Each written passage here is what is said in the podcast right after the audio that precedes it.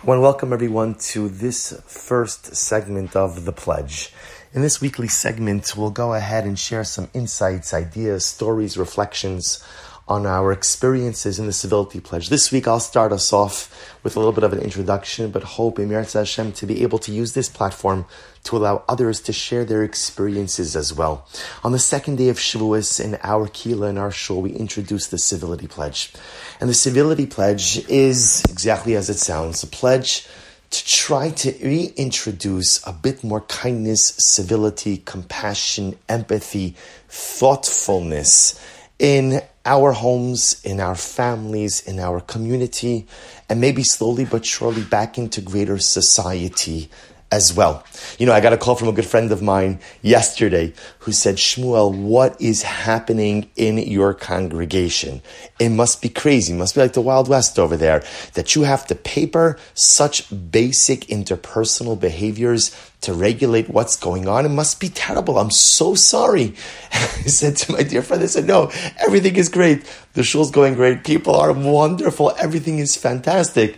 I said the civility pledge wasn't really a reaction to what we see happening within our congregation, but I think it's a reaction to what many of us see happening in the world around us. Whether it's what we see in the political arena, whether it's what we see on social media, and the truth is generally we've become a society that has been so overrun by violence. And not that a civility pledge is going to go ahead and tackle the great issues of societal violence, but I think we feel an incredible and overwhelming need to reintroduce some greater level of civility, of kindness, as I said before, compassion, empathy, in whatever way that we can. You know, often we think that just because we can't change the world, we can't change anything.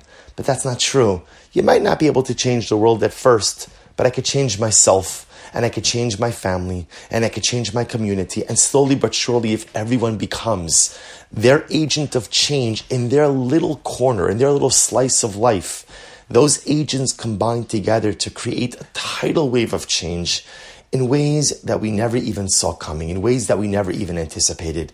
And that's the goal. The goal is just to be able to introduce a bit more kindness, a bit more civility into our day to day lives, and hope that over time we can move the needle on greater society as well. So I'll share with you just a short insight. The Ramchal Rav Moshe Chaim Luzzatto, in his opening chapter of Mesilas Yesharim, Path of the Just, asks a very simple question. He says, a person has to ask themselves one question each and every day. What is my obligation in this world? And it's such a fascinating question because at the end of the day, we often ask ourselves plenty of questions. What do I want to do when I grow up? Where do I want to go on vacation? What do I want to eat for dinner? But Ramchal says those are all important questions. But the most fundamental, what is my obligation in this world? And the Ramchal answers it, and he says the core obligation of each and every Jew is to serve Hashem, is to serve God.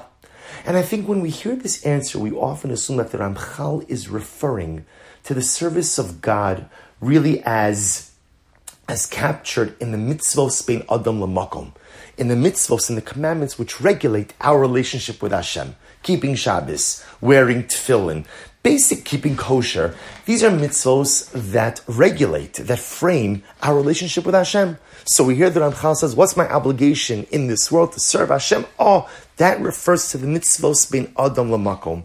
But the truth is, I think on a deeper level, that Ramchal is expressing something dramatically additional as well.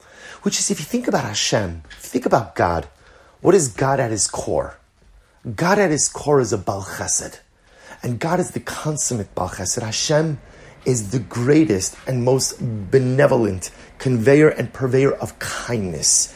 Each and every day Hashem performs acts of kindness with us. He causes the sun to rise in the morning. He causes the rain to fall. He makes sure that there's food. He makes sure that our hearts continue to beat, that our eyes are able to see, and that our ears are able to hear.